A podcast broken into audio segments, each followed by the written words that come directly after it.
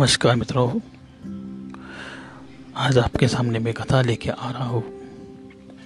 वृक्षराज का आक्रोश। सह्याद्री के उजड़े जंगल में कुछ मनुष्य वृक्षराज से संवेदना लेकर मिलने के लिए आए थे। जंगल की टीले पर बसी गुफा में बैठक का स्थान सुनिश्चित उक्षराज अपने सहयोगी के साथ निश्चित स्थानों पर विराजमान होकर मनुष्यगण की राह देख रहे थे। जब सारे गुफा में दाखिल हुए तो कुछ जंगल के वृक्ष प्रतिनिधियों ने फूलों की माला पहनाकर मनुष्यगण का स्वागत कर आशीष दिया। जब बातचीत का दौर आरंभ हुआ तो मनुष्य के अत्याचारों का कथन हुआ। तब शालीन बैठक कब गर्म हुई, इसका किसी ना पता चला। उपस्थित सहचर गरमाए थे। पर वृक्षराज ने सबको शांत किया। उनका गुस्सा देखकर मनुजगन घबरा गई और जब बैठक में मनुष्य के सारे अपराधों का हिसाब हुआ। तब वृक्षराज ने सभी को आपाक होकर कठोरता से कहा, क्यों आते हो मनुष्य? तुम मेरे द्वार क्यों लाते हो संवेदनाएँ हर बार तुम्हारी संवेदना लेकर क्या करूँ? तुम्हारी इस झूठी संवेदनाओं से मुझे राहत कम गम ही ज़्यादा मिलता है। मनुष्य के भेष में तुम आकर झूठी संवेदना दिखाते, राक्षसों जैसा काम क्यों करते हो? हमारे अंगों को तुम नोच नोच कर तुम लहू लुहान करते हो।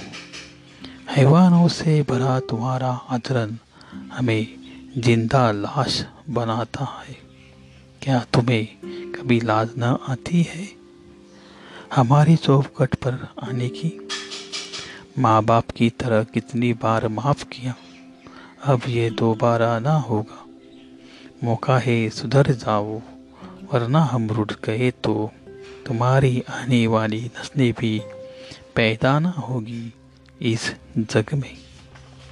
उक्षराज के गुस्से को देखकर सारे जंगल में एकाएक भूचाल सा आ गया था। सारे वृक्षों ने हाहाकार किया। तो उपस्थित मनोजगण भय से कांपने लगे।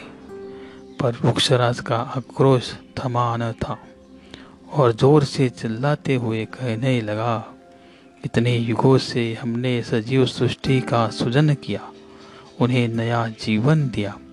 सिर्फ़ मनुष्य तुम ही एहसान फरामोश निकले, जिसने हमारे एहसानों के साथ सारी सृष्टि का सत्यानाश किया। मनुष्य तुम पर हमारा इतना एहसान है कि तुम्हारा सारा जीवन हमारे पैरों तले दबा हो। तुम कृतज्ञ हो, कायर हो, इसलिए सारे हमारे एहसान भूल बैठे हो। तुम्हें हमने धूप छाँव में साया दी, तुमसे दूर जाते मेघों को खींच कर तुम्हें वर्षा दी। फूल फूल और कितने आयुर्वेदिक जड़ी बूटियों का उपहार दिया, फलों का स्वाद दिया। इतना देने के बाद भी तुमने हमारी कदर न जानी। जब अपना एक एक अंग कटवा कर तुम्हारा आशियाना सजाया, क्या तुम्हारे इस काम को हमारी याद न आई? मनोज, तुम बड़े स्वार्थी हो। कितना मुझसे पाया तूने, फिर भी तुम्हारी भूख मिट न पाई। तुम्हारे काली करतुतों से मेरा परिवार कुल का विनाश हुआ है। मेरे प्यारे पशु पक्षी सारा सजीव जीव संसार आज अनाथ हो गया है। और कितने पाप करते जाओगे? तुम्हारे पापों का कभी हिसाब होगा? कभी नहीं होगा। बैठक में बहुत देर से वृक्षराज का गुस्सा फूट फूट कर निकल रहा था। मानो जैसे लावा धरती में दबा हो और ज्वालामुखी के समय बाहर आया हो। धीरे धीरे वृक्षराज का कोप शांत हो गया। आज सारे वृक्षजन आश्चर्य चकित भाव से वृक्षराज की ओर देख रहे थे और एक दूसरे से कह रहे थे कि, शांत कोमल दयालु वृक्षराज में इतना गुस्सा कहाँ भर आया? सबको अपनी शीतल छाया देने वाले, प्यार दुलार करने वाले वृक्षराज में मानो सारा जंगल का गुस्सा समाया हो, ऐसा आज प्रतीत हुआ। वृक्षराज को शांत होते देख मनुष्यगण में थोड़ी हिम्मत आई। वृक्षराज के रुद्र रूप से डरकर वो सारे जन एक जगह सिकुड़ कर बैठे थे। उचित मौका पाकर सब जन वृक्षराज के पैरों में गिरकर माफ़ी मांगने लगे और बोलने लगे उक्षराज हम पर दया करो, हम पर दया करो। वृक्षराज में बहुत सोच समझ कर थोड़ा टाइम जाने के बाद बोला कि हमें आपको और हमारे जंगल को आप पर थोड़ी बहुत दया अभी आ रही है, लेकिन आगे यह नहीं होगा। फिर रुक्षराज ने उनके शिष्य के ऊपर हाथ रखते दर्द भरे स्वरों में कहा, हमें तो आपको माफ़ करने का क्या अधिकार? पर हम तो तुम्हें माफ़ करेंगे। वसुंधरा पर तुमने जो अन्वित अत्याचार किया है, उसका तो फल तुम्हें क्लाइमेट चेंज के मिशन उपहार में मिलना तय है।